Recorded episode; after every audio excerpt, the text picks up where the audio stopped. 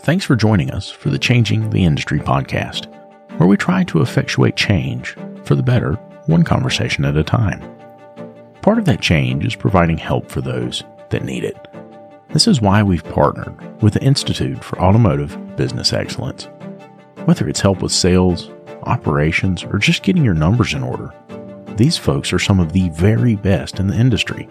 And for our listeners, they'll sit down with you and go over your strengths, your weaknesses, and the opportunities that are in front of you. They'll create a customized plan for how to move forward, absolutely free. That's right, free. And if your plan includes one on one coaching, they can also help you with that. There's no hard sales pitch, no obligation, just honest help from honest people. So if that's something that you think could benefit you, make sure you click on the link in the show notes. And now, on to the show.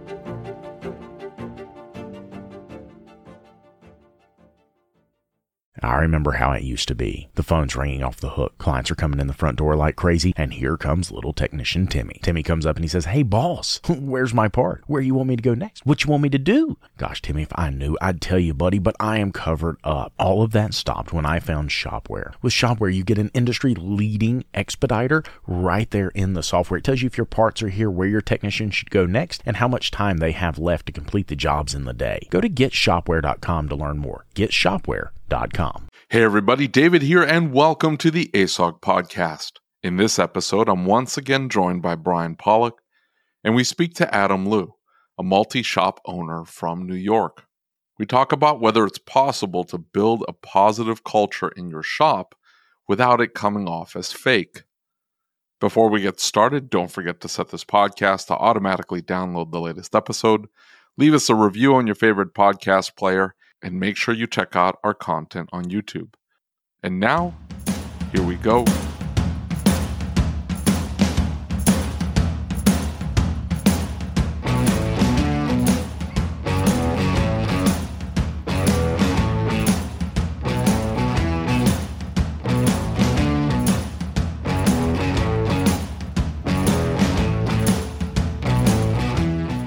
How do you manage running a business in New York City? Without going absolutely insane? Oh, I'm crazy and insane. You are insane because you stay in business without, I don't know, getting shut down by the government. I, I think I would piss off somebody somewhere at some bureaucrat's office at some point, and they would come in with like full SWAT to shut me down. Yeah, it's not easy, man. It's a tough place to be. Tough customers. Uh, government is not on your side. It's tough. It's not. It's not fun sometimes, but you know, it's home. Is that is that how you like kind of like reason it in your head? Yeah, pretty much. Well, that and like, um, at this point, I'd be quitting if uh if I were to shut down and move or move to another state or whatever. So, do you see it as quitting, or is it like because you got to think somebody is, is going to be willing to put up with it. I, I don't know who likes it, but there's got to be somebody. Yeah, we're, we're not yeah, even in the city. Yeah, this is, we don't like I it. I enjoy, you know, finding the approved container for this one liquid because you know somebody petitioned the government, and so it's got to be labeled this way with these markings. Otherwise, figuring out five thousand dollar fine, how much, or whatever cubic well, feet of liquid your moat around your used oil has to hold. You enjoy that? Well, see, here's the thing. Um, we have so many people that live here that most uh, shops really fly under the radar. Uh, unfortunately for us, we don't. So we do have to deal with all that nonsense. But I mean, we manage. We manage. How, how, how does that even work, though? So the these shops these bureaucrats have to know that hey, everybody's working on vehicles on the down low because we have so many rules and regulations that makes it impossible to run a business, near impossible to run a business legitimately. Mm-hmm. And they just they don't care. They just ignore it, or some of these guys are crafty, man. We have, I mean, we got guys, and you know, we're not nearly. I'm in the other end of the state, Adam. I'm near Buffalo. Okay, and um, and um, that's a whole different world. Yeah, totally. yeah. I mean, we got we got guys that rent freaking storage units and work on cars and storage units, man. Like, I've seen it. Like that's, you know, yeah, that's a different deal. That's definitely different from what we experience here. It's just there's a you know there's a certain culture that comes with uh, being in a big city, and obviously the, pretty much the biggest city in in uh, in this country, and you know it's so multicultural. Um, there's also the you know the history of of how New York is. You know, obviously predominantly Democrat.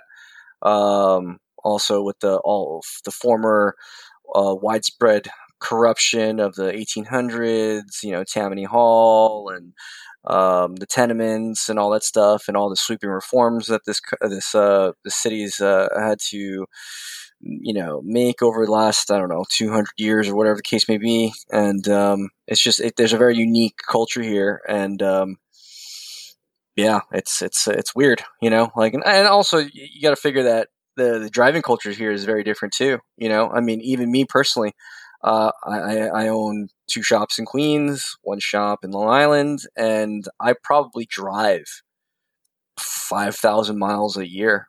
Um, and uh, but you know, you know, but also a lot of stop and go stuff. A lot of it's still you know we still beat up on cars here, especially the roads and whatnot. So it's a it's a weird thing, you know. So it's it's very different than like other places where you you can count on like certain mileage driven um, service intervals that sort of thing you don't have that here you know it's it's just it's a different thing but we we see probably worse cars than most places because you know uh, a car that gets to be driven on the highway for um, you know miles and miles at a time it's going to be so much less stress than a car that's stop and go stop and go and smashing over pothole over pothole yeah yeah, you know, absolutely so, agree.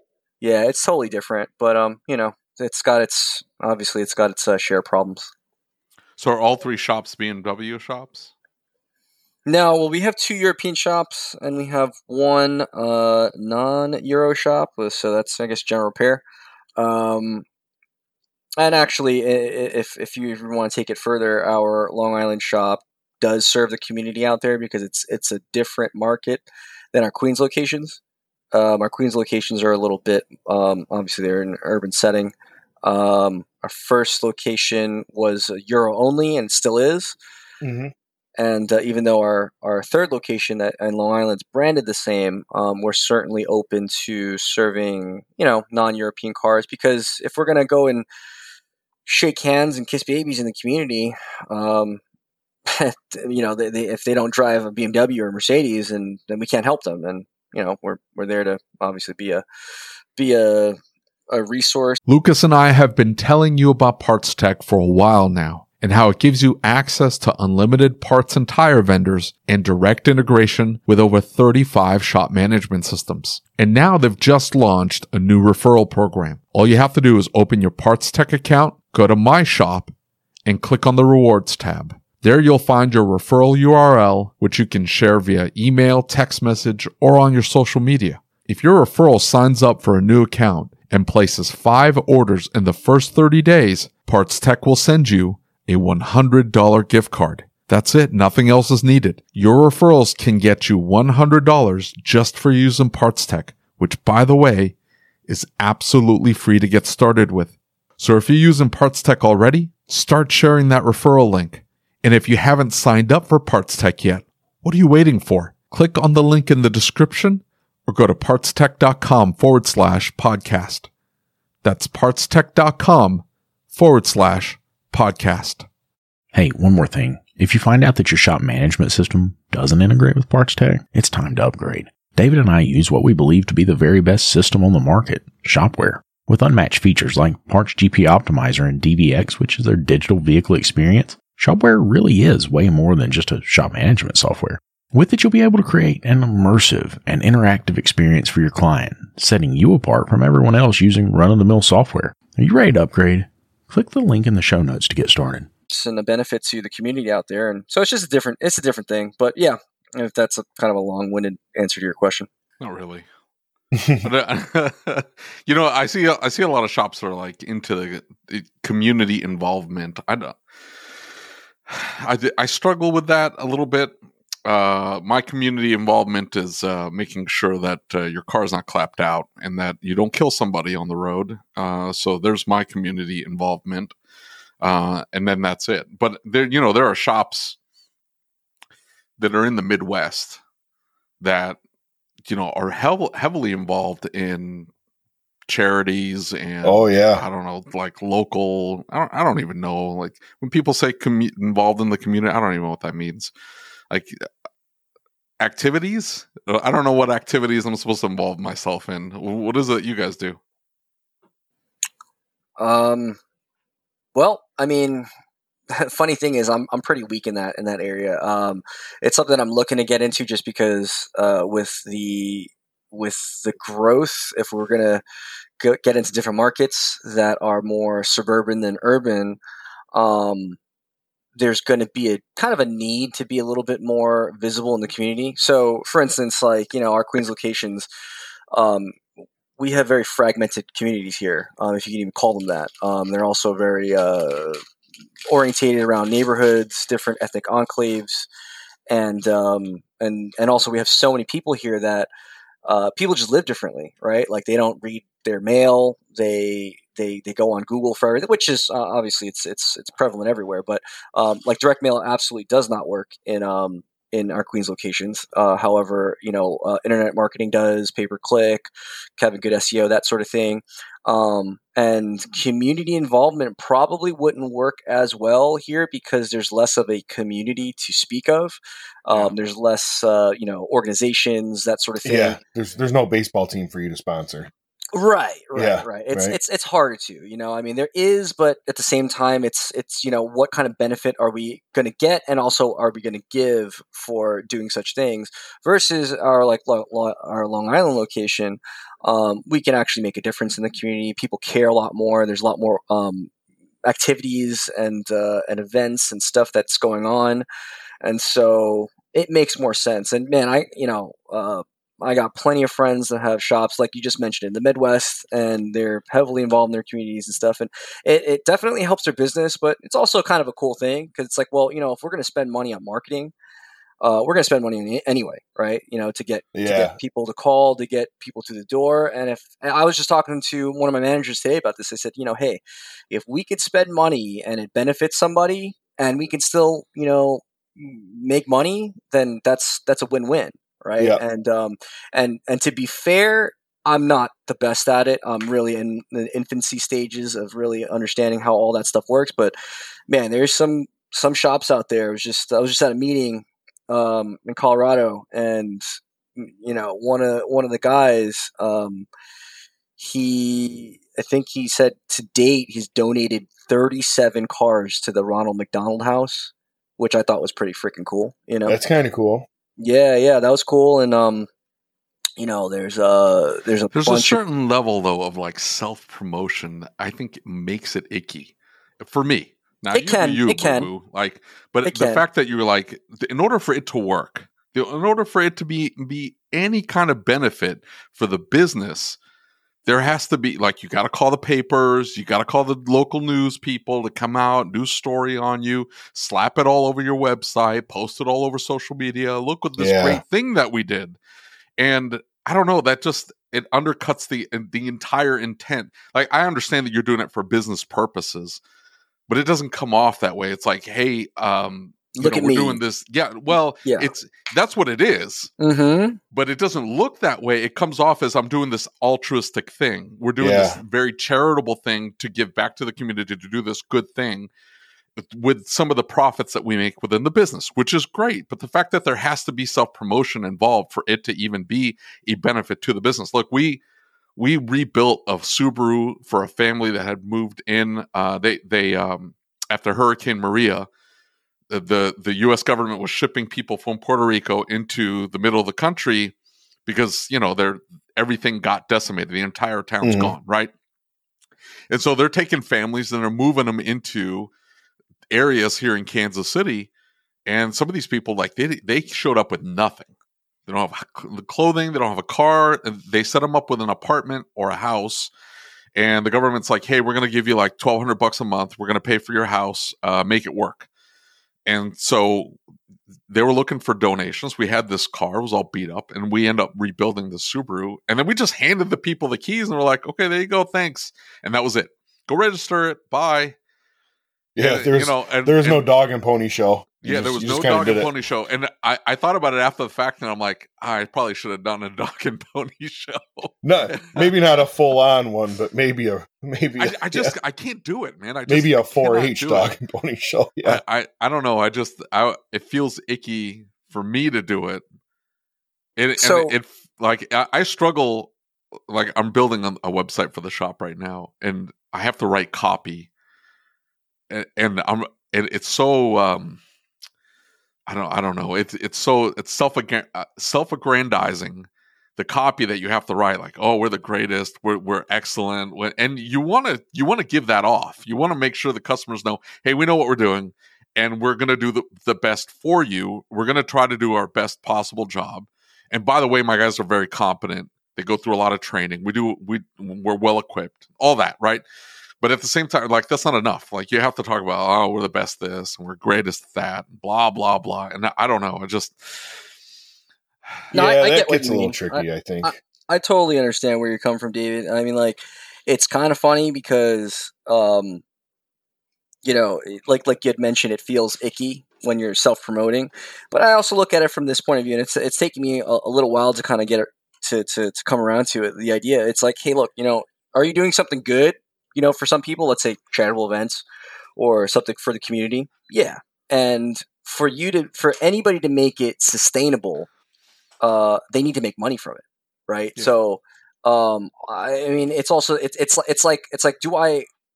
That's why I don't like the idea of like sponsoring a little league team, because what is that really doing? I mean, nothing really, you know. Um, and also, it's not sustainable because if I'm going to write, let's say, a five hundred dollar check every year, maybe if I don't, if I'm not seeing anything from it as a business, from a business perspective, because a business I mean, we can we can talk all the BS what we want about how like businesses should give back, blah blah blah. A business is in existence to make money. You know, that's they they, Oh, they yeah. exist to make money, right? They exist to make a profit.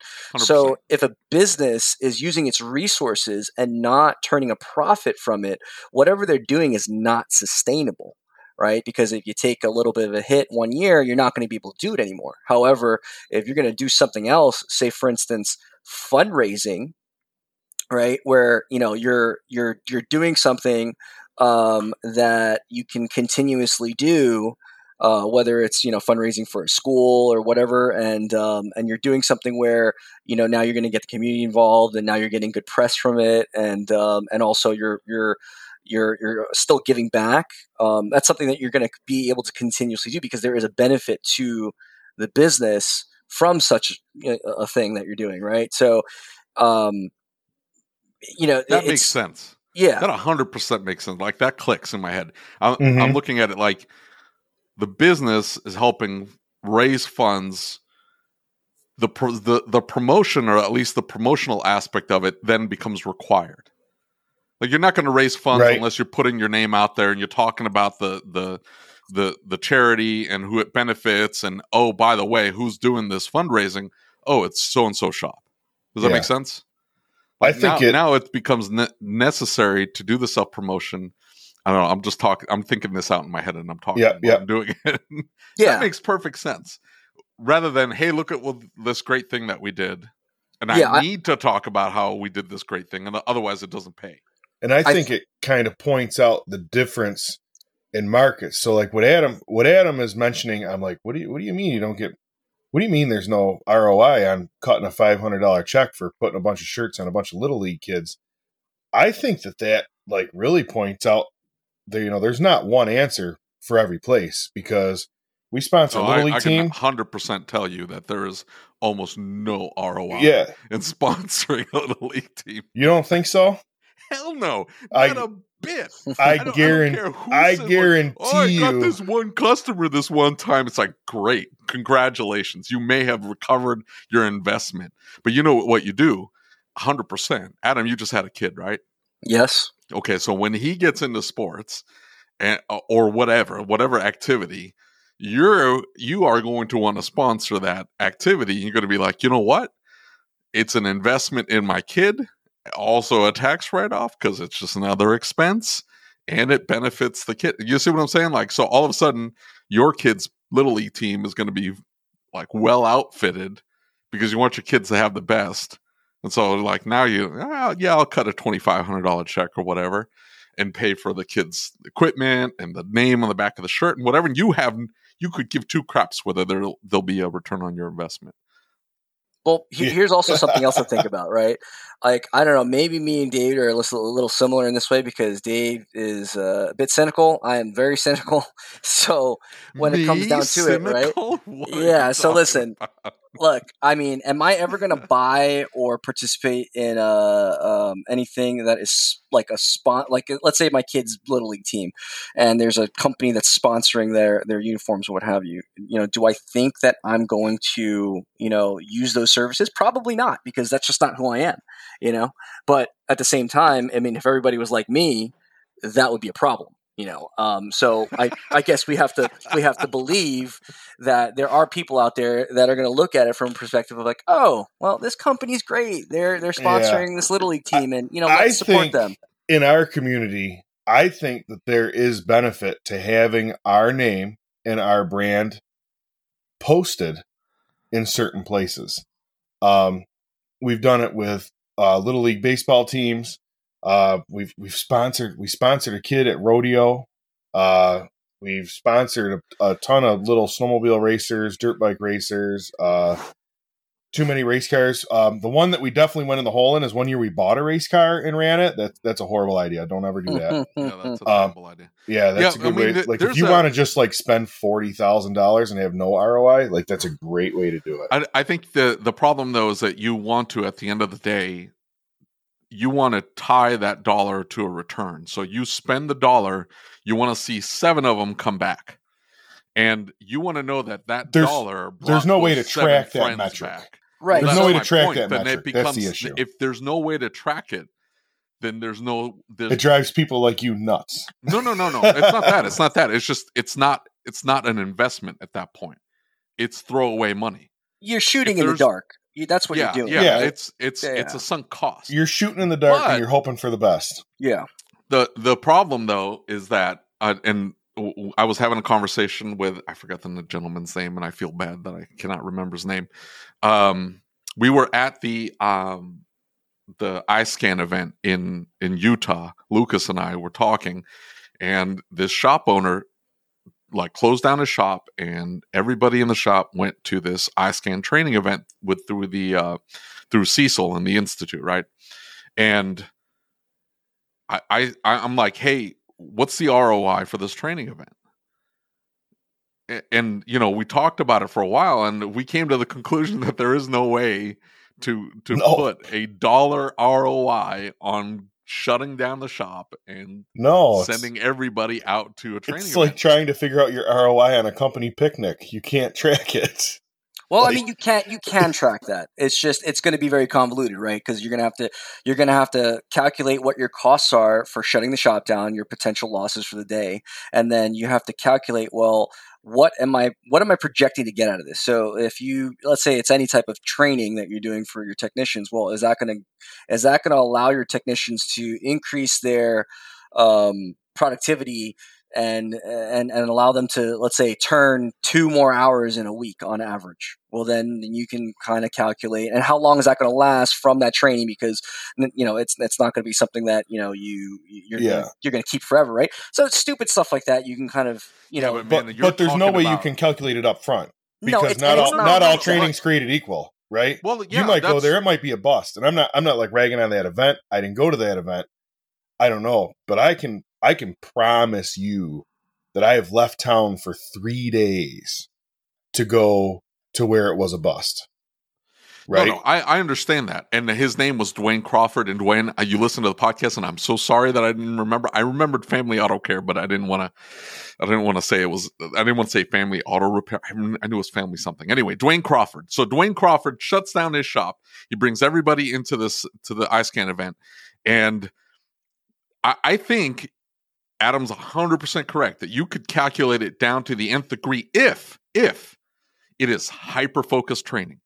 So take like the ACDC training guys. I think they're they're in New York, right? Is it New York or Massachusetts? I can't ever remember. But they're Everybody's in out in the. Northeast, out in this blob of uh, blue up here in the Northeast, Ooh, and they're, they're ouch. I know that the, yeah right and and I know that if I send my technician up to that 3 day or 5 day class that he's going to learn all things EV at that particular class. And so I'm going to I know that hey I could not take this Tesla in and diagnose this very complicated aspect of the battery system before I sent him to this training class. And now we were able to take in X amount of EVs and we were able to generate X amount of revenue from these EVs that would not have been po- would not have been possible if he had not gone to this very specific training.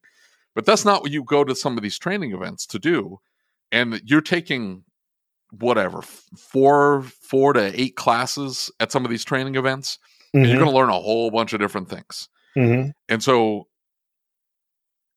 a training event like ASTE, which is coming up next week, Mhm. how do you calculate, you know, what you're actually going to get in return for dropping ju- just in in the cost of shutting down my shop? Th- th- no, let me let me restate that. Which isn't the I'm not same even for everybody, counting. right? I am not. Yeah. Oh, absolutely. I'm not counting lost revenue. Just an actual hard cost is fifteen thousand. Hotel, uh, the cost of getting everybody in, the rental, flights. I'm at fifteen thousand dollars. I have not even calculated that we're we're going to lose two days of revenue on this.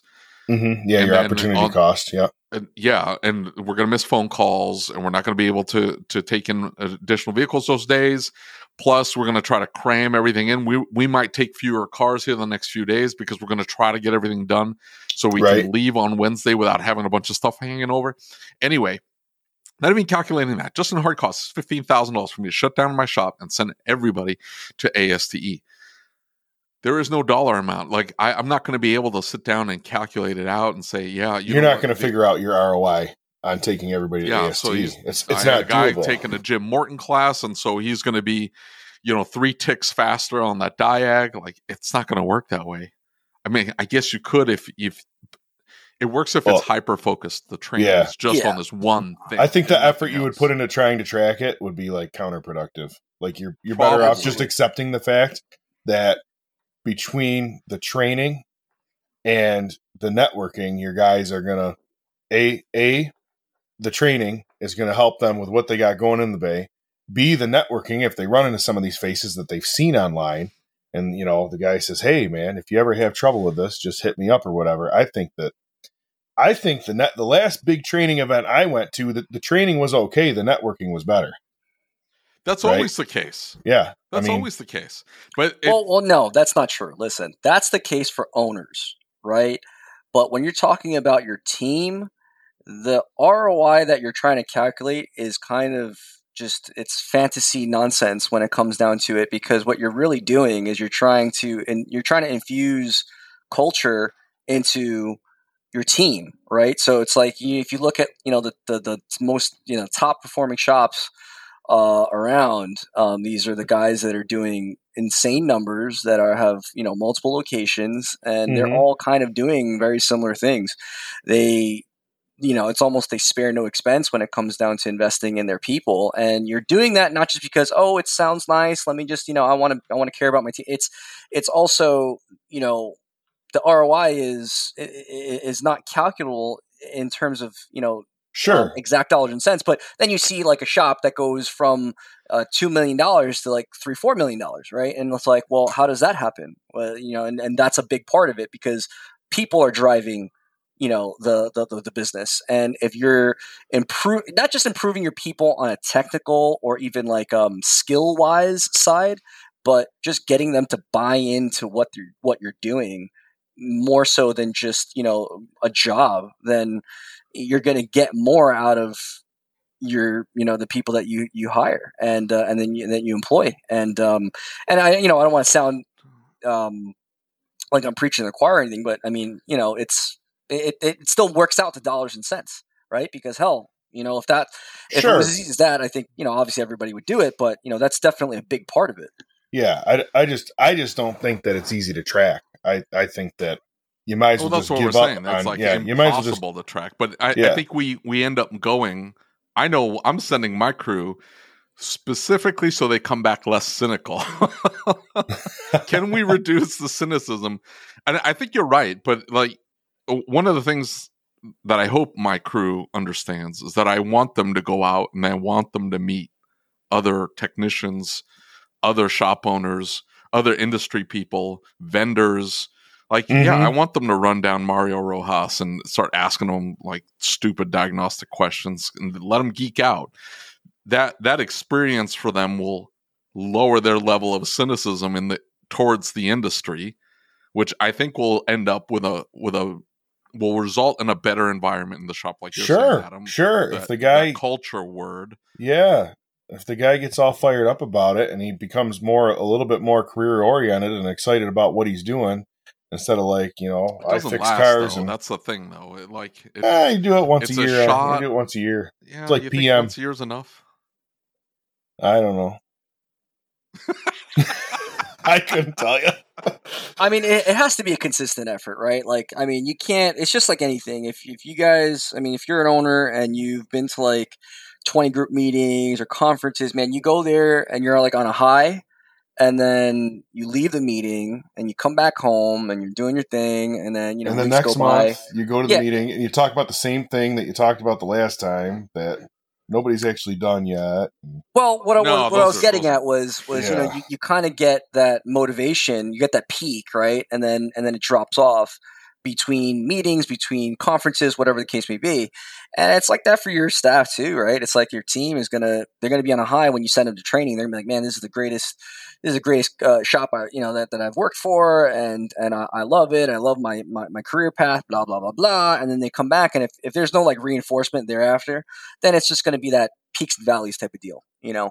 And yeah, um, yeah. and yeah, and then and that's and that's that's what it is when it comes down to um, running a running a business or you know in the auto repair business rather, um, and keeping that like momentum going and doing things to make that happen. And honestly, I mean, I'm talking shit right now because like sounds like I got it figured out. I certainly don't, but you know, I, I look at the guys that are that do, and man, they're that's what they're doing. You know, they're they're at the very least they're keeping a higher level of motivation Mhm. and you know quote unquote culture within their businesses. And Yeah. You know what's going to kill you, Adam? what's that? Your cynicism.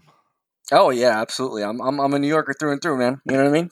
It's it's, not, uh, see, I'm not from New York. I'm from Boston. I guess maybe it's a Bostonian thing. But I'm just saying, like, it's. I see what some of these guys are doing, and and I just think in my head, I'm like, man, this is like it's it's contrived. It's such BS. It's like you have to sell it to yourself. You have to believe it. If you're going to sell it to everybody else, you have to believe it. Through Of course through. they believe it, and and I don't I don't- I don't see anything wrong with that, right? Because like No, no, no, you, no. Like they're they're happy. yeah, I'm, I'm yeah, glad for them. I just I don't know how to get there myself.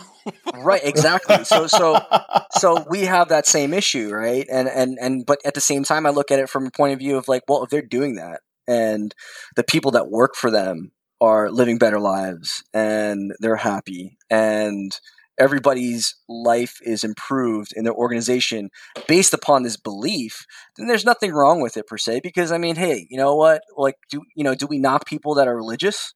No. They believe what they believe. If they're happy then fine you know? And whatever the hell they believe is fine as long as it doesn't hurt anybody else. So you know but uh, obviously from from perspective of like a, a, new yorker you know that uh ev- we, we uh, at least for me um we we challenge everything and we we try to extract the negative out of every situation because we're thinking okay that's that's what what it is. You know there's there's some sort of play here. It's some sort of hustle you know? And so it's it's certainly like you mentioned cynicism cyn- cynicism is going to be the the enemy. And uh, i think it's definitely i mean if you believe it too i i, I do you know? Like i think that's definitely it definitely plays a role in um So in the- not being able to adopt certain though. things there I, where I, I can see I can see what you're talking hundred percent. Like hmm I- I've dealt with enough people from New York that they assume there's a hustle, and and they're like, why, well, why are you doing this? Well, what, what do you mean? Just because we want to help? Yeah. you're not. Yeah, what are you getting out of it? I'm not getting anything out of it. Well, what? Why? You know, why would you do it if you're not going to get anything out of it? So I I get that level of cynicism. My cynicism isn't like that. My cynicism is nihilistic, hundred percent. Oh and like gosh. I'm looking at it going, eh, in the end, it doesn't matter. We're on a rock floating through space, and we're all gonna die. And so this this um this warm and fuzzy that these shop owners have have bought into themselves because they believe it through and through, and now are selling to their team through and through, and and they're buying into it, and now it, that lifts the entire organization up. I see that, and I'm like, man, do they all know they're going to die or they could die tomorrow? Like, do they? You see what I'm saying? And I'm being like, I'm being overly dramatic about it. But at, at the end of the day, like, I'm looking at it going, eh, nothing really matters.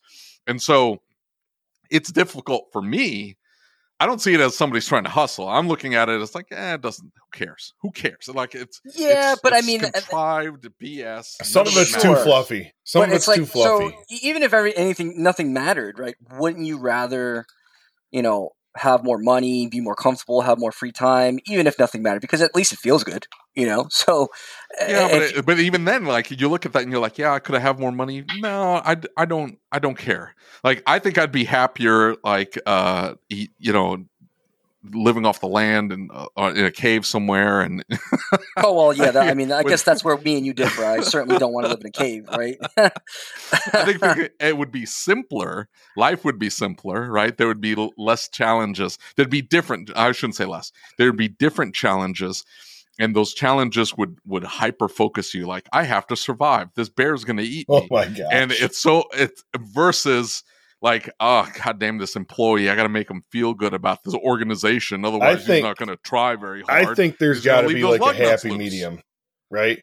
Like you see these guys, right? It's it's like super hipster to like get the whole warm and fuzzies going through the whole shop, and it's like you think it's new but it's not that new Yeah, like eh, it's been I know it's it's not that new, right? It's been you know ever since they had team building exercise and you were doing trust falls or whatever, right? Like I get it, but like there's, I mean, there's gotta trust be a hap- there's got to be a happy medium, right?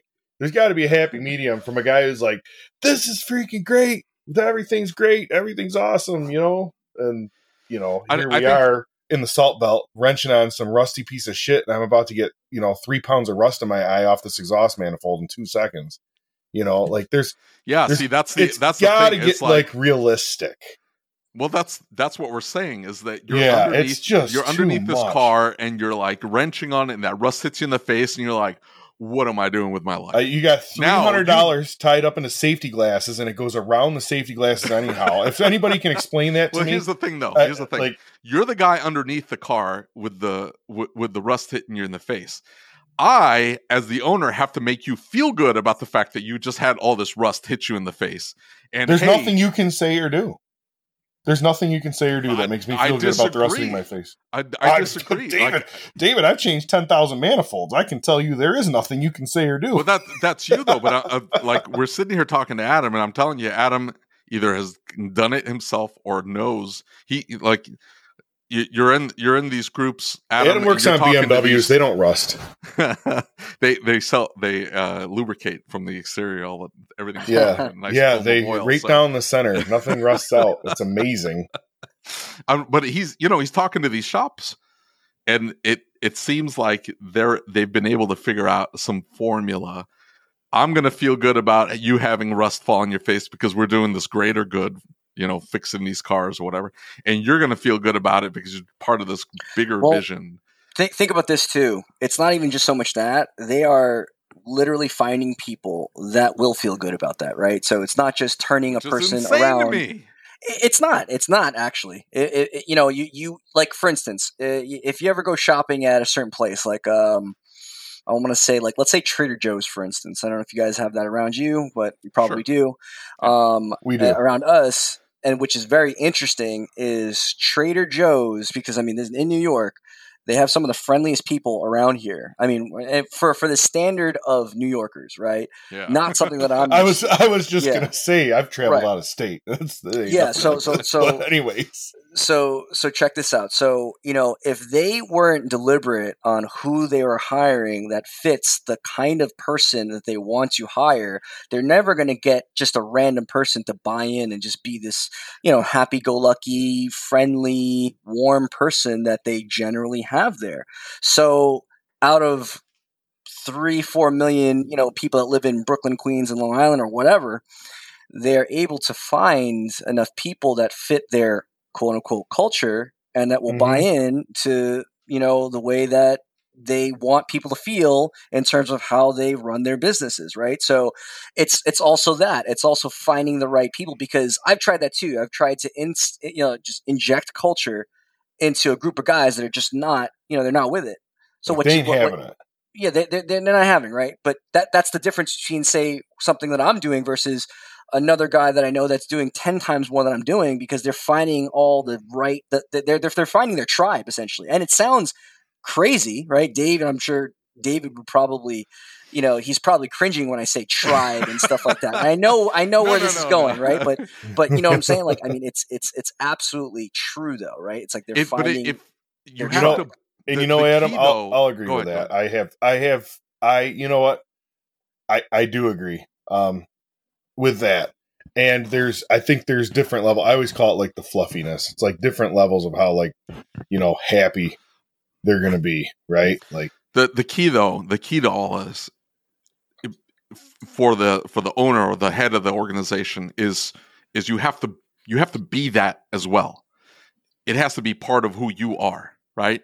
So or you, have, to fake it really, really No, well. Yeah, the yeah, it can't be it's it's mismatched. evil if you fake it. If you fake it, it's evil. Then it becomes manipulation. well, how Like, long hey, can I'm you gonna fake it get- for, anyways? Well, yeah, there you go. That, that's I don't know that you can fake it for that long and not have it all crumble underneath you. So yeah, you my have to, boss and I have been together for 15 years. Like, there, no, you can't fake for 15 years. It ain't It- well, it becomes difficult to fake, and so the like, on, uh, as you're speaking, Adam, I'm trying to think. I'm like, what, what is it that? Because I'm very deliberate about who we hire into, and, and there has to be a personality fit, right? Because I'm, I'm very, I'm a very certain way, and some people can put up with me, and other people cannot. And if they can't put up with me, either I'm going to get on their nerves, they're going to get on my nerves, and there's going to be a clash there. So obviously, we don't want those people working there. But what's the underlying culture at our shop, and what drives me, despite the nihilism, the cynicism?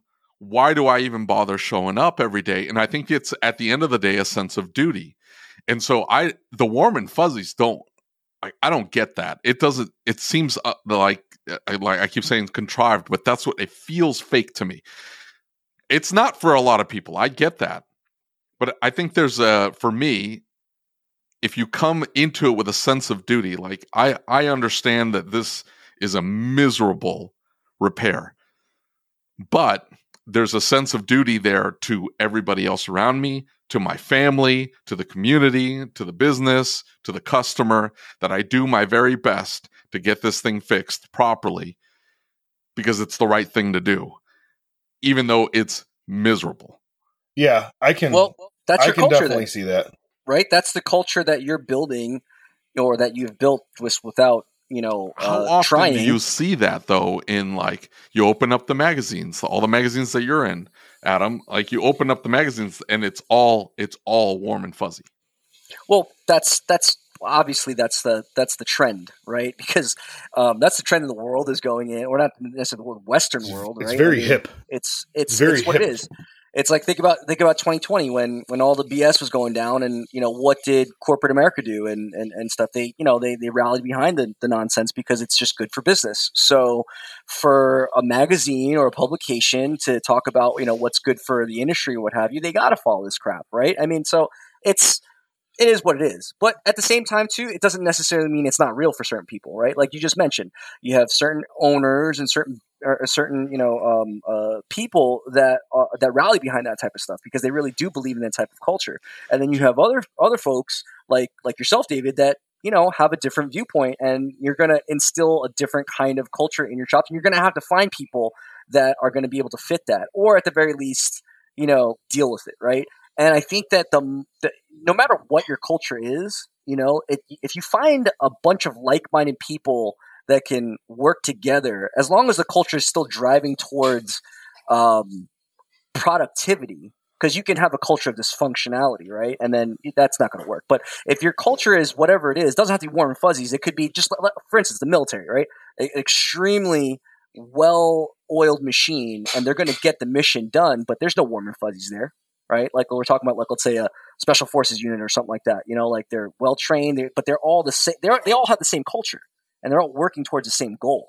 You know, so as long as you have the same culture, you know, working towards the same goal in a productive manner, then it doesn't matter what you have. It's just, you know, obviously what's what's in vogue and what also probably speaks to most people because human nature is such this warm and fuzzy so? thing and this yeah, I think so. I think I think I think because the, the the times that we're living in, unless you live in a place where I mean even even New Yorkers for instance, like, you know, when when I tell like uh, one of my guys, like, "Hey, man, you know, I really appreciate you," and I give them a little bit of that, you know, stuff that they just never experienced before, and I, I, honestly mean it because someone's gonna, you know, kick ass for me every day, you know, and they're gonna they're gonna be under a car for you know eight to ten hours a day, and and, and the sweltering summers and the cold winters, et cetera, et cetera, and and they're doing a great job for me, I'm going to tell them how, that I appreciate them, right? They don't experience that anywhere else, really. And that's sad because it's like that's the least that anybody can do for somebody.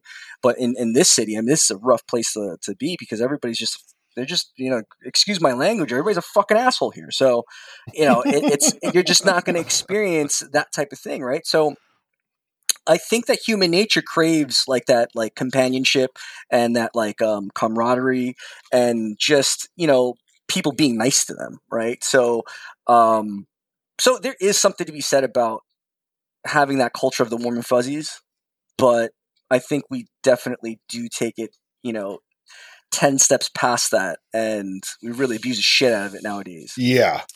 Just a little. I think, I think that yeah, the problem I think though is like mm-hmm. you you end up you end up focusing in on the warm and fuzzy aspect of it and and that ends up just grabbing a tiny sliver of the industry.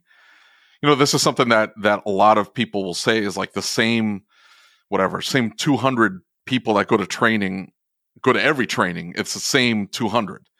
Like you you never see that shop down the street that you know can't seem to keep help or the shop owner that still you know hasn't updated their scan tool in 10 years that, that guy never makes it to training well why is that it's and so these magazines come out, they go to everybody, you would think, right? They print like half a million plus of these magazines and ship them out for free to absolutely everybody. Most shops if, are getting at least two copies. Yeah, and so if these if these shop owners never open up and like let's talk about cynicism. well, talk. it's honestly, David. I, I, I, have a I have a lot of theories on a lot of different things, but it, it really comes down to ignorance. And honestly, this is my personal opinion. I hope I don't get burned for this, but it comes down to uh, intelligence level, man. I mean, some people are just fucking stupid, and they'll never get it. They will never get it, and no matter what you do, I agree. You know, and, you know like they, they just won't you know and and they, they don't want to help themselves and, and maybe it's other factors too you know maybe maybe i'm being ignorant in terms of my viewpoint on that nope nope nope I don't know. Maybe it's because we're. Thing, Bryan, I might not be like, from New York City, but I I don't know if it's a New Yorker thing, but I'm I'm tracking with you there. Like like I'm not the sharpest tool in the shed, and like how like when you read some of the stuff, I'm like, is this is this real? Like what's what's going on here with this person that's complaining about this going on in their shop? Like are, are they are they high? Like what's what's going on here? Yeah. Um, yeah. Well, it's, if, it's if they're vocalizing it, if they're vocalizing it, and they're they're at least like the some of the questions like we get in ASOG, I mean, yeah, they're they're they're questions that you would look at and go, man, what is what what is that person thinking or whatever. But at the same time, like they're learning, and so you, you don't. I don't have a problem with that.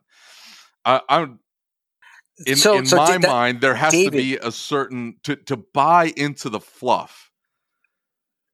I, I think that's where you're like, okay, then maybe you haven't sat down and, and thought things out enough. It's almost like like you're you're keeping yourself ignorant in order to be happy. Does that make sense? I'm trying to say this in the nicest way possible. I, I, I, don't I I mean I don't think that people are con- are consciously you know uh, smart enough to stay stupid because it makes them happier. I don't think that makes sense. No, I think that um, I think that they just do not have the ability to go beyond that. And and there's like there's levels to this, right? I mean, I can hear I could sit here talk shit about you know this subject where you know I'm going to be less initiated or more ignorant than say somebody that's doing way better than I am, you know? And um sure, and, sure, right?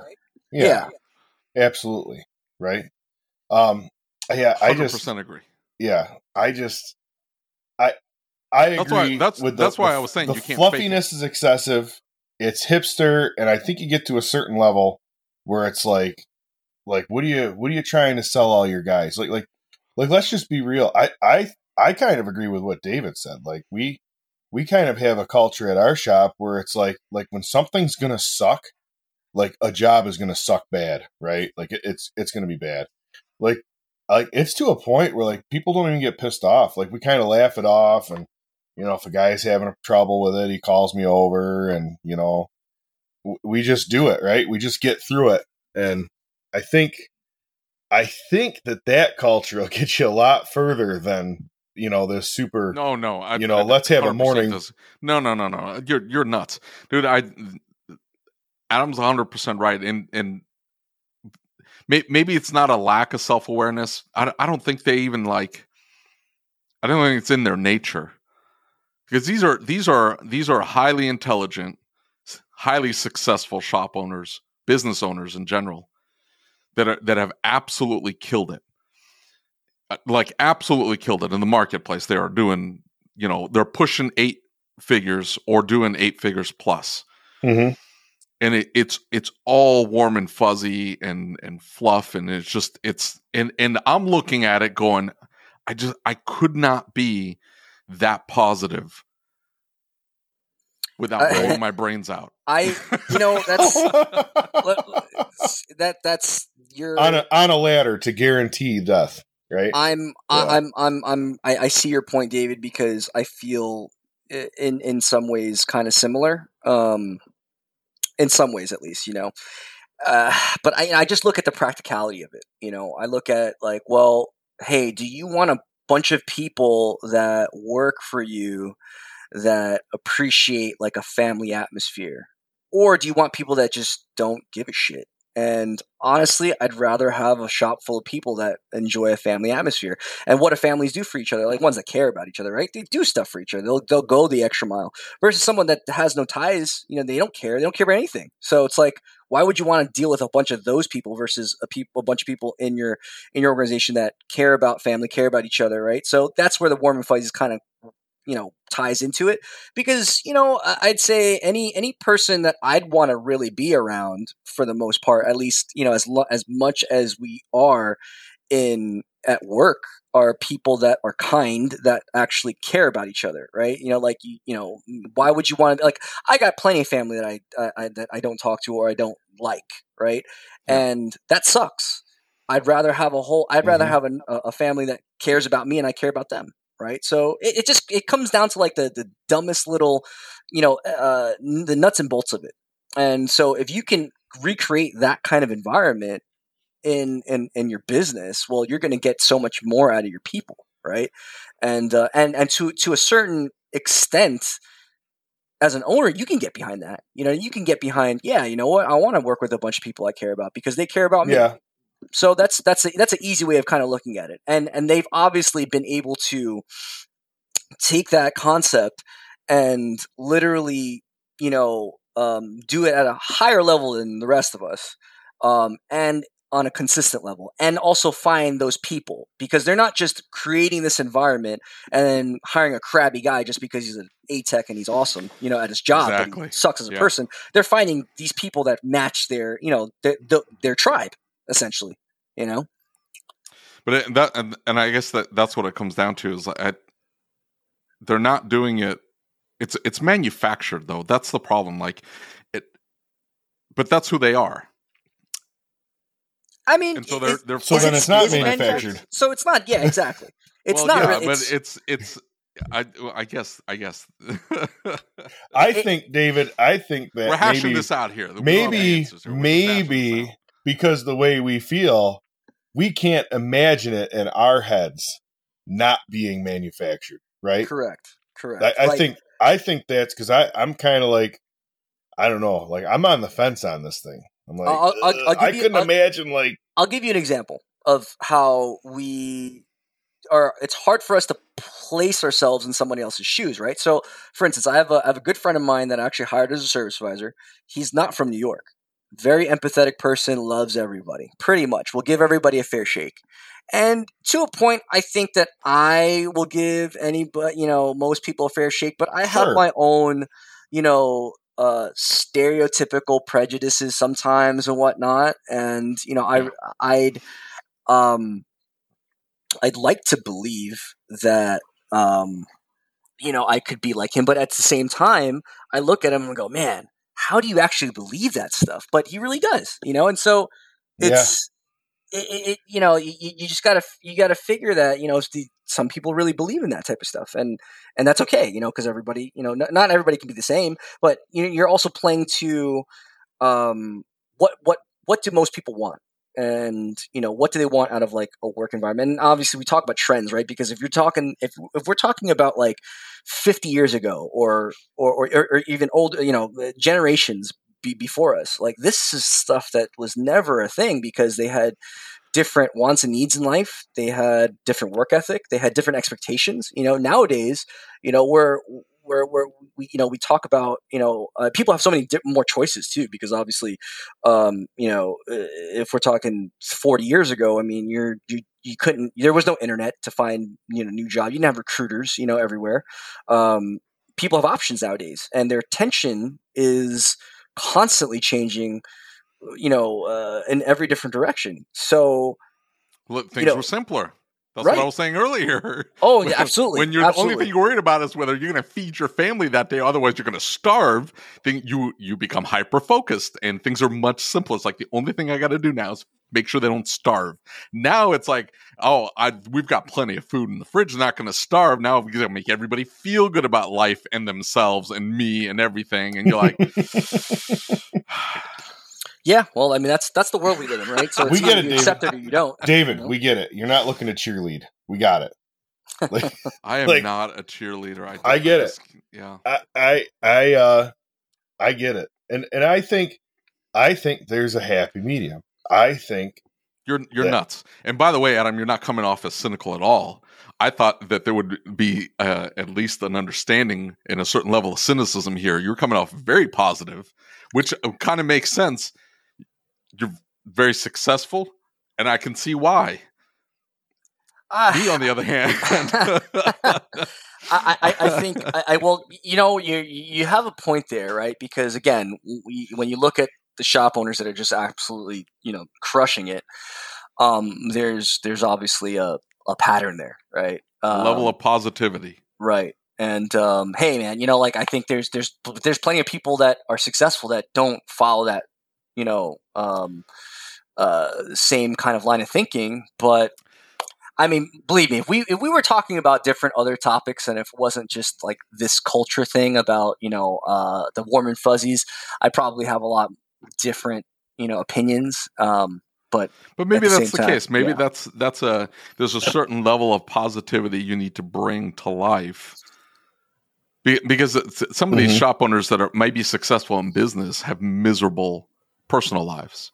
You see what I'm saying? Like they're they're on marriage number two or three. Their kids hate them. You know what I'm saying? Like they they have very difficult lives, but you know the shop may be doing well, and it's because they they're they are incredibly cynical people and the the positivity isn't there i have i have positive traits well, there's I'm also you, can't, positive you couldn't about get that out with a straight things. face. I, I no I, i'm i'm very i'm i'm I, I think the best of people and, and i'm incredibly gullible I, i'm incredibly gullible and so it's very if if somebody wanted to absolutely screw me like i've had i've had employees like come to work high high high high like and and the, oh, they'll come in like super tired, and then they'll go into the bathroom. They'll come out and they'll be running 100 miles an hour. I'm like, man, this guy's got some energy today. Never at any point that I go, man, that guy is snorting cocaine in the bathroom, and he's coming out super energetic because he just got he just did a bunch of drugs, Oh. and that's why he's like this. And later he crashes and stuff like that, and the guy's stealing from me, and I have no idea. I don't know how well you do out here in New York, David. I'm telling you, I would get I would get eaten alive. yeah, there. get you'd get eaten alive out here. that's Um, my point. It's like yeah. I, that's what I'm saying. Like I there's there are some positive aspects of me. I'm just I'm like, oh, that person wouldn't be doing that. No, that guy's stealing from you, man. You just haven't you don't want to think that of that person. Um, and so either you're ignoring it or just ignorant to it. I've had that happen. That happens a lot, actually. or Well, that's I've- very I, I don't know how I don't know how, how, how many customers have screwed me on. I'll, I, I swear I'm going to pay you. They'll, these last 200 bucks, I'll be back and I'll pay you. Oh, Oh, okay. They never You know- come back. You know what the worst part Ever. about that is? Is not only do you not get your two hundred dollars, but you don't ever get to make any money servicing their car ever again. yeah, they, they- you lose It's them like- as a customer. it's you a lose double- around them. Yeah, it's a like holy whammy. crap, man. Yeah, I, I, I definitely stopped doing that well over 10 years ago. I mean, um, uh, I actually, fun, funny enough, there was this one situation um, where th- th- this one guy, I forgot exactly the, the, the exact situation, but um, th- there was a sob story about, uh, there was, I think this was actually during Sandy. Do you guys remember that? There was a, Oh, yeah. that, yeah, Yeah. like 2012 or so, I think it was guy's house got flooded, et cetera, et cetera. And he was just crying the blues. And he's like, hey, you know, uh, and I didn't want to take a check at the time. And he's like, hey, I, I promise you, you know, uh, this this check's good.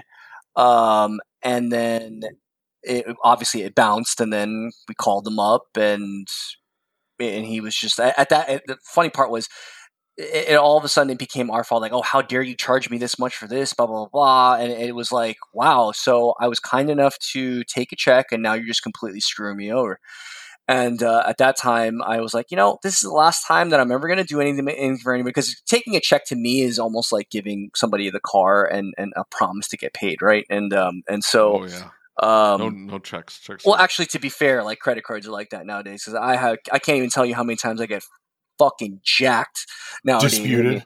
Oh yeah, Yeah. and I and I, I, fi- I think I think I've I've definitely, as far as I can tell from most people that I speak to, I mean, we definitely see a lot higher frequency on on the chargeback stuff, and you know these these these credit card companies are scumbags to the ninth degree where everything is is given to the cardholders and as a business you Sure. just get you know, this arbitrary You get the shaft. bullshit The only thing you get is the shaft from them. yeah, Yep. because how, how in the hell do you guys uh, become as credit card companies the judge, um, The ju- jury, yeah. and fucking Yeah. executioner when it comes down to not paying me the money that I deserve because services were rendered and some piece of shit scumbag wants to uh, essentially scam and steal, Yeah. right? And so Wants well, to so skate here- on twelve hundred bucks, so now you're Yeah. out twelve hundred dollars. yeah, yeah, and The Dave, money you could have been making, it's it's it's horrible. It's, Yes, it's, sir. It's freaking insane. It's not. It's not seen as theft, though. That's sort of the problem. It's not seen as theft, even though it's hundred percent.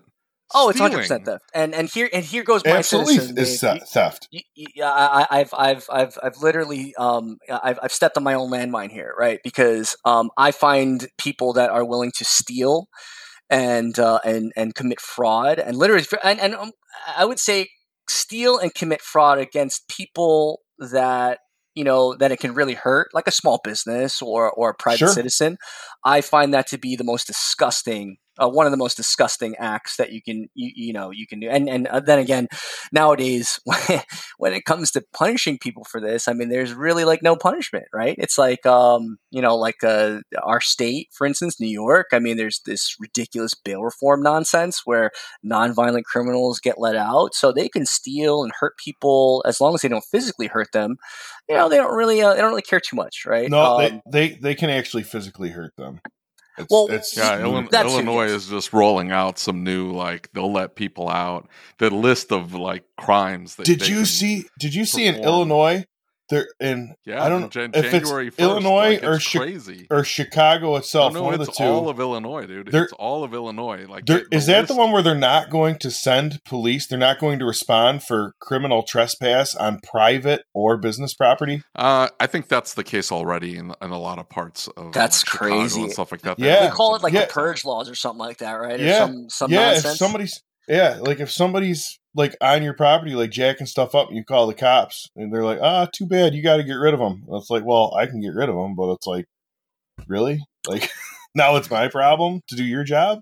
like, yeah, yeah, nuts. it's it's it's absolutely. I don't know, man. I mean, we're talking about society nowadays, it's just it gets crazier and crazier. I mean, you know, uh, it, the credit card thing irritates the hell out of me too because it freaking like they know they're gonna do it right they, they must they, they physically have to dial the number to dispute the charge right? oh, they Like, know exactly what they're doing. It's it's Yeah, absolutely right from the to- something- they get-go. right from the they're get-go they yeah. know what they're doing Yeah, absolutely. Yeah, I mean, I've had I've had many instances uh, of this happening, and you know, you, you you you surmise out of everything that you've seen that okay, this is what they do. You know, like Mhm. they they they go around doing this th- this. Is it that there aren't enough like credit card companies?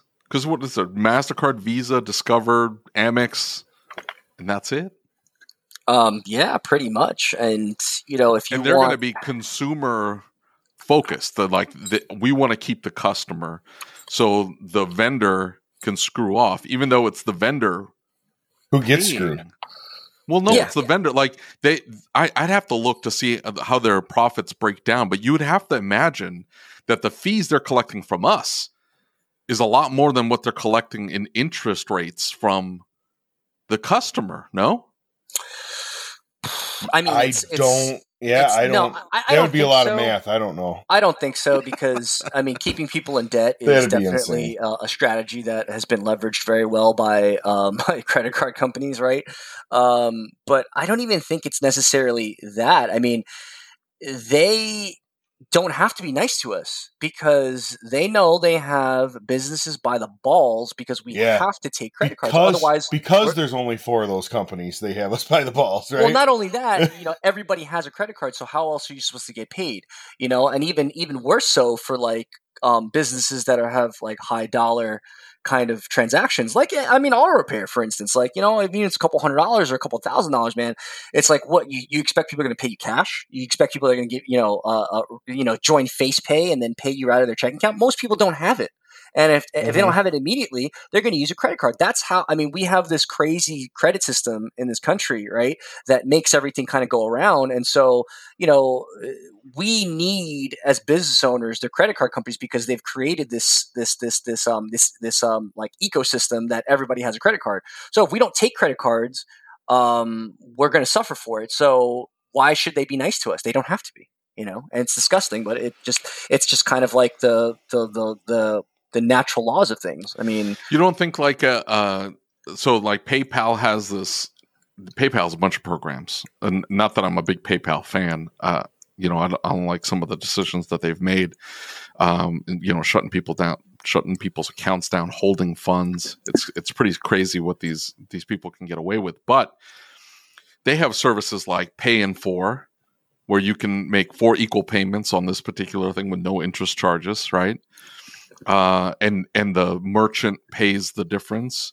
And then you have like vendors like Snap or Koalafi or you know, I think I pay two percent with Snap, and they dump the money into my account the next day. They the the customer has whatever ninety days to pay interest free. They don't have to have the money all up front, and because of the contract that they sign, it's there's no disputing the charges. You see what I'm saying? right. Uh, And so you, That's- you have that's to, a like, handy feature Well, it's we use it a lot. two it's percent not. very comparable uh, that's that's no different than a credit card transaction really right It's about what, yeah, it's Yeah. about what you pay for a credit card. It's a little bit higher, but put maybe pushing that becomes the future. I don't know. I don't know the answer. Well, I'm well, just then, saying. Like, then that's eh. that's that's the funny part, right? Because then you, yeah, I'm at, in in ASOG, I see this every so often, where you get people talking about how it is unethical to be pushing, you know, um, financing options or subprime lenders onto people, et cetera, et cetera. And I have kind of mixed feelings on that. Like, I, I, I, I do not believe that we as adults need to be hand holding people or being their parents in any way. You're not in the So- business of life management. Right. I'm not. Yeah. I'm. You know. I'm not your dad. I'm not your mom. You know. I, I'm. I'm going to tell you what you can do with it. And you know, at the same time, I think you know, just to make ourselves feel a little bit better, our, our- my, my staff, you know, they'll they'll tell uh, somebody that is applying for some sort of financing that, hey, listen, you really want to pay this in full before you know the contract ends or the certain date because you're going to get hit with some big interest charges.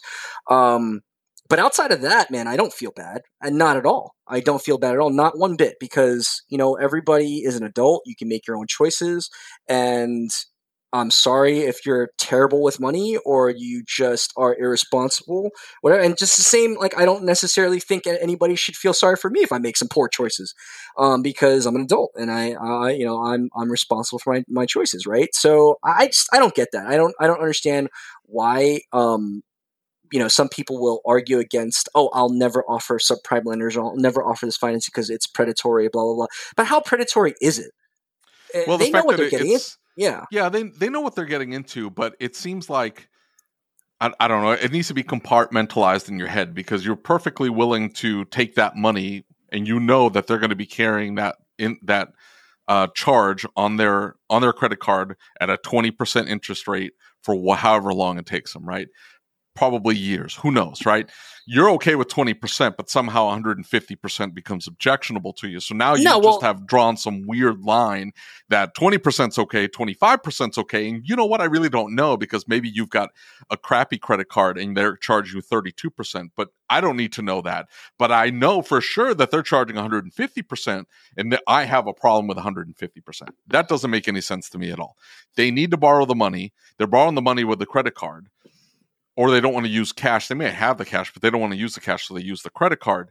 So they're having to borrow the money in some way, shape, or form but now you have a problem on how they borrow the money and really it shouldn't matter no absolutely not and why are we making assumptions here right it's like we make this assumption that okay now they're all these people are absolutely going to default and it's going to be you know and it's going to create even more um, problems for them et cetera et cetera like that's that, that's that's kind of ridiculous in that sense right? Because i mean shit somebody could charge something on a card we don't know their lives you know and they they're, uh, they're absolutely borrowing the money however if they pay it off in a certain period of time i mean even with a credit card they don't get charged interest so like what what are we talking about here right and i don't i just don't understand that kind of line of thinking i think it just it it, it speaks to more emotion than anything else when people kind of object to offering like financing options and whatnot because what's all what's also the flip side of it they're going to drive a broken car that's unsafe and they're going to you know Right. potentially Or get into an not have a car accident to or drive something at all. Right? Yeah. Right. Like we're yeah like I guess we're pretty lucky. We're a we're a Goodyear G3X dealer. We do we have a one of our stores really tire heavy, so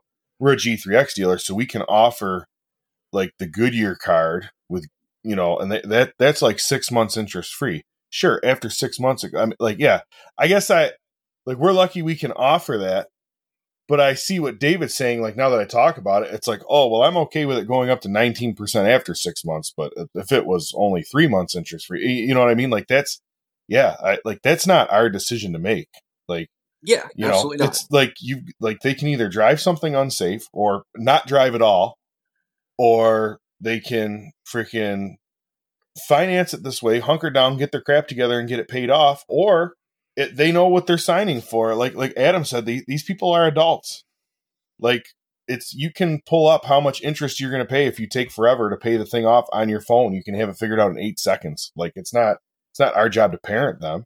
It's our job to you know sell them a repaired car, right? Right, exactly. Because I mean, as as you know, automotive professionals in in the auto repair industry, um, you know, you have to believe that obviously fixing cars is the right thing to do because they're going to have a safer vehicle for themselves. One hundred gonna- percent. You know, they're going to be safer for. I also look at it from from a kind of a selfish standpoint. You know, like it's I got a kid now, right? And do I want to be driving down the road? Oh, do I want my absolutely. you know uh, Right. you know somebody Absolutely. transporting my kid and you know like the, it's always the bus full of kids uh, scenario right uh, do i want somebody causing an accident because they have a piece of shit car that's all in disrepair uh, because you know uh, either nobody told them to fix it or um, you know they, they, they didn't want to fix it. And so as an automotive repair, uh, pr- repair professional you're going to want to explain that to people like, hey, listen, you know, it's better for you, it's better for me, it's better for everybody that your car is fixed. And you have to believe that if you're going to do this. Otherwise, it's just kind of like, well, you know, you can fix it or you don't have to, whatever. I don't, I don't really know why I'm doing this. And, you know, we'll just Yeah. kind of like, you know, laissez faire auto repair. yeah, it's Yeah. come on, you know, like you gotta you gotta believe in something at some point in your life, and uh, I think you know uh, to to to the point of of of ethics. If you want to look at ethics, I mean, you know, you can kind of uh, point to the fact that yeah, I mean, our ethical duty is to repair cars so they're safer for the road, and everything else beyond that is kind of we're not their money manager, we're not their life coach. We we can do the one thing that we know we can do to help somebody and to make the world better, and that's to fix somebody's car. Sure. Yeah. That sounded like some Mormon fuzzy BS right there. I'm just kidding. I'm no, just kidding. no, like like I agree. I mean, I mean, at, you know, at the end of the day, I mean, we're we're doing them a favor by offering them an avenue for that financing, right? Yeah. Yeah, I Yeah, think you that what at it that everybody by too. gets, teaming like- up, you know, by teaming up with this company, and we don't we don't get like a kickback from them. Like they don't they don't give us anything. No, they charge you. They charge Yeah, charge we you charge get, you get charged more actually. Yeah. like Yeah. you know, Yeah, but, but, like, I think uh, I think it is emotional because I th- most of ninety nine percent of the time they don't have any other option. They don't have cash. They can't borrow the money from anybody, and they don't have a credit card. And so, what's their last option? Is they have to go to these subprime lenders. But I don't know. These subprime lenders need to position themselves a little bit more effectively in front of some of these vendors and say, "Hey, we're just we're not just a subprime lender. We are a more secure way of funding you because there are no chargebacks with this. There is a ironclad contract being signed here that they have had services rendered. You have, and they are then going to pay us. So there's no chargeback. We're like we're good here. You're 100 percent going to be secure in your money. You don't have to worry about them thieving you after the fact, saying, "Hey, you know what? I'm going to charge back this three thousand dollar repair." And all of a sudden, you are now screwed hunting your three thousand dollars. uh, you know, and there's I- no I- and there's no sense in even hunting it because you you ain't getting it. right, and I, I don't, I don't even know. well No, you still like- you still fight for it. Like you still su- submit all your paperwork into the merchant. You hope that your merchant, your processor, fights on your behalf and tries to get your money back. Yeah, right. I mean, you're, it's really just a it's it's a it's a coin toss, right? It's uh just you know whatever happens happens. That's how, at least that's the way I look at it now. Because I mean, there's been so many situations where we've cited so much documentation. We were so sure that you know you, you can't you can't dispute this. You were here. You paid for it. We could even have physical freaking evidence that you were physically here, and it doesn't matter. Signed signed authorization, everything else, and I could submit a video showing that they signed it and they literally saying to the camera, I authorize this repair, and then we still get jacked, right? And so it, it sucks. And uh, and you're right, Dave. I, I didn't even think about that. Where I mean, from that from that standpoint, if you're if you're a shop uh, that has experienced lots of chargebacks, which which I have, um, that appeals to me. You know, because at a certain point, it's like, hey, man, you know, if we're going to protect ourselves, because you, you can kind of justify anything, right? There's literally anything that you, if you want to justify to yourself, you can, and you can make justifications any which way. Because I'm looking out for me, but I'm also looking out for my team. And if we're losing money based upon a, a lot of this stuff, then you know it, it becomes a, an issue of whether or not I'm going to be able to be, um, you know, profitable enough to keep this going, so that these guys have Yeah. jobs and and et Yeah. cetera, et cetera, right? So, I I, I totally see that point. Um, I, I definitely don't think that to to a point like you know if you're if you're obviously offering financing options and you're really kind of dressing it up making it sound like oh this is the greatest thing since sliced bread and there's zero percent and blah blah blah and you're and you're not really you know you're you're not being fair about it and you're just selling it on that aspect that's kind of shitty right Yeah, yeah, Because that's obviously crappy. after after the the, the, the, the, the period of you getting either zero percent or whatever whatever whatever period the you have- introductory rate. Right We'll call that. um, Yeah, but Sure. at the same time, like there has to be an incentive for the person to pay the thing off. And so, like if if I were a business, if I were Snap or whoever, right? I, I'm running the business. I'm going to looking at it as my main source of revenue is the two percent I collect from the merchant or whatever percentage that happens to be. But I, I'm trying to collect that money, and my incentive to make sure that or the what I incentivize my cust the the the person being loaned the money how I incentivize them paying me back as quickly as possible so I can get my funds back is telling them, hey, in 90 days, this is going to triple in price.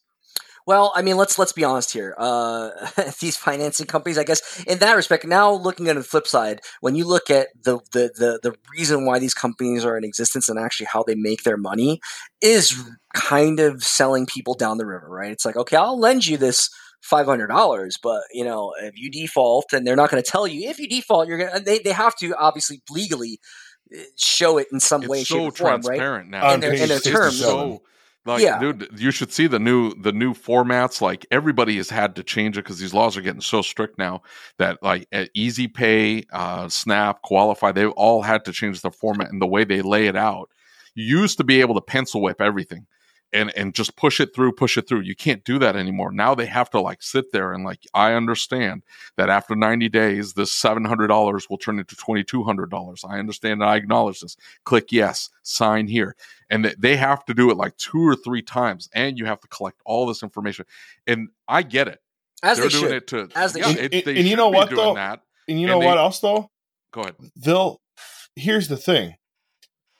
If that option is not offered, right? If you somebody brings you a car, it's no longer drivable, needs a transmission, needs an engine, and you're like, "Man, I'm I'm not cool with offering this financing option because whatever, make up your reason or whatever legitimate reason, your values, whatever." Those people will go to a local dealership and they will loan them. They will apply for subprime credit and get a 24.5% car loan. I've seen them do it a hundred times. That's very true. I've seen them do it. So we're not, they'll do it themselves. They don't need us to tell them to go apply for subprime credit. And so what, what, what I'm saying is, is as far as the guilt factor on our end by having some sort of service that's willing to loan them money for, you know, an, an arbitrary amount of time for an arbitrary introduction rate, you know, before it gets jacked. I mean, these people will do it on their own if their car's not drivable all That's the right. time. They'll That's they'll do it. They will do it every freaking time because I know one thing: they ain't gonna walk, right? Right. That's they'll right. they'll go do it every single time. That's so right. as far as you know, like, are we the a holes for offering the company that? No, like, if if we don't let them go, you know, uh, forty two hundred dollars deep on this company that gives them six months to pay, they'll go eighteen grand deep on a company at the same interest rate that the interest rate starts the first month they're paying on the thing. Yeah. That's, y- I you know didn't what I think mean? about that, but that's actually very, very, uh, very true statement. I mean, you know, it's uh, it's going to be somebody, right? So it's they're going to do it to themselves, rather. That's what I meant. they're gonna they're gonna do it to themselves one hundred percent, absolutely. They will. They'll, they'll. I mean, you've seen it, Adam. Oh yeah, Uh, Oh, yeah. right. You've Oh, seen yeah. it. They'll they'll be upside down on their car. They'll be in the hole, six grand on their car. They'll take that thing to the dealership and they'll drop it off and they'll run out of there with a new one with their you know with their you know five eighty credit score and you know twenty seven percent financing or whatever they can jack them for nowadays. I don't know. I've been out of the dealer world long enough. I don't know what the you know insane rate for subprime credit is anymore at the dealership, but they'll. Uh, you're not getting a loan if it's subprime like you're going to buy here pay here yeah, there you go. So what's what's worse? What's worse, buy here, pay here, or they get six months to pay David? They get six months to pay the company that loan that paid David to put the transmission in their car. That's you know maybe close to paid for. Right? What's the lesser of two evils? I hope you enjoyed this episode of the ASOG podcast. Before I let you go, I need to ask you a question. Are you using the best innovative shop management system in the country? If you doubt that you are, why are you making your life harder? Shop-Ware stays one step ahead of everyone else by bringing a clean, easy to use program unlike anything else on the market. Go to getshopware.com and see what I mean today. That's getshopware.com. Check it out. Thank you for listening to the Changing the Industry podcast. If you enjoyed the show, do us a favor and leave us a review on your favorite podcast player. And don't forget to set it to automatically download the latest episode. Our efforts with this podcast, the YouTube channel, and the Facebook group wouldn't be possible without the support of our awesome sponsors. So please take a moment, check them out by clicking on the links in the show notes.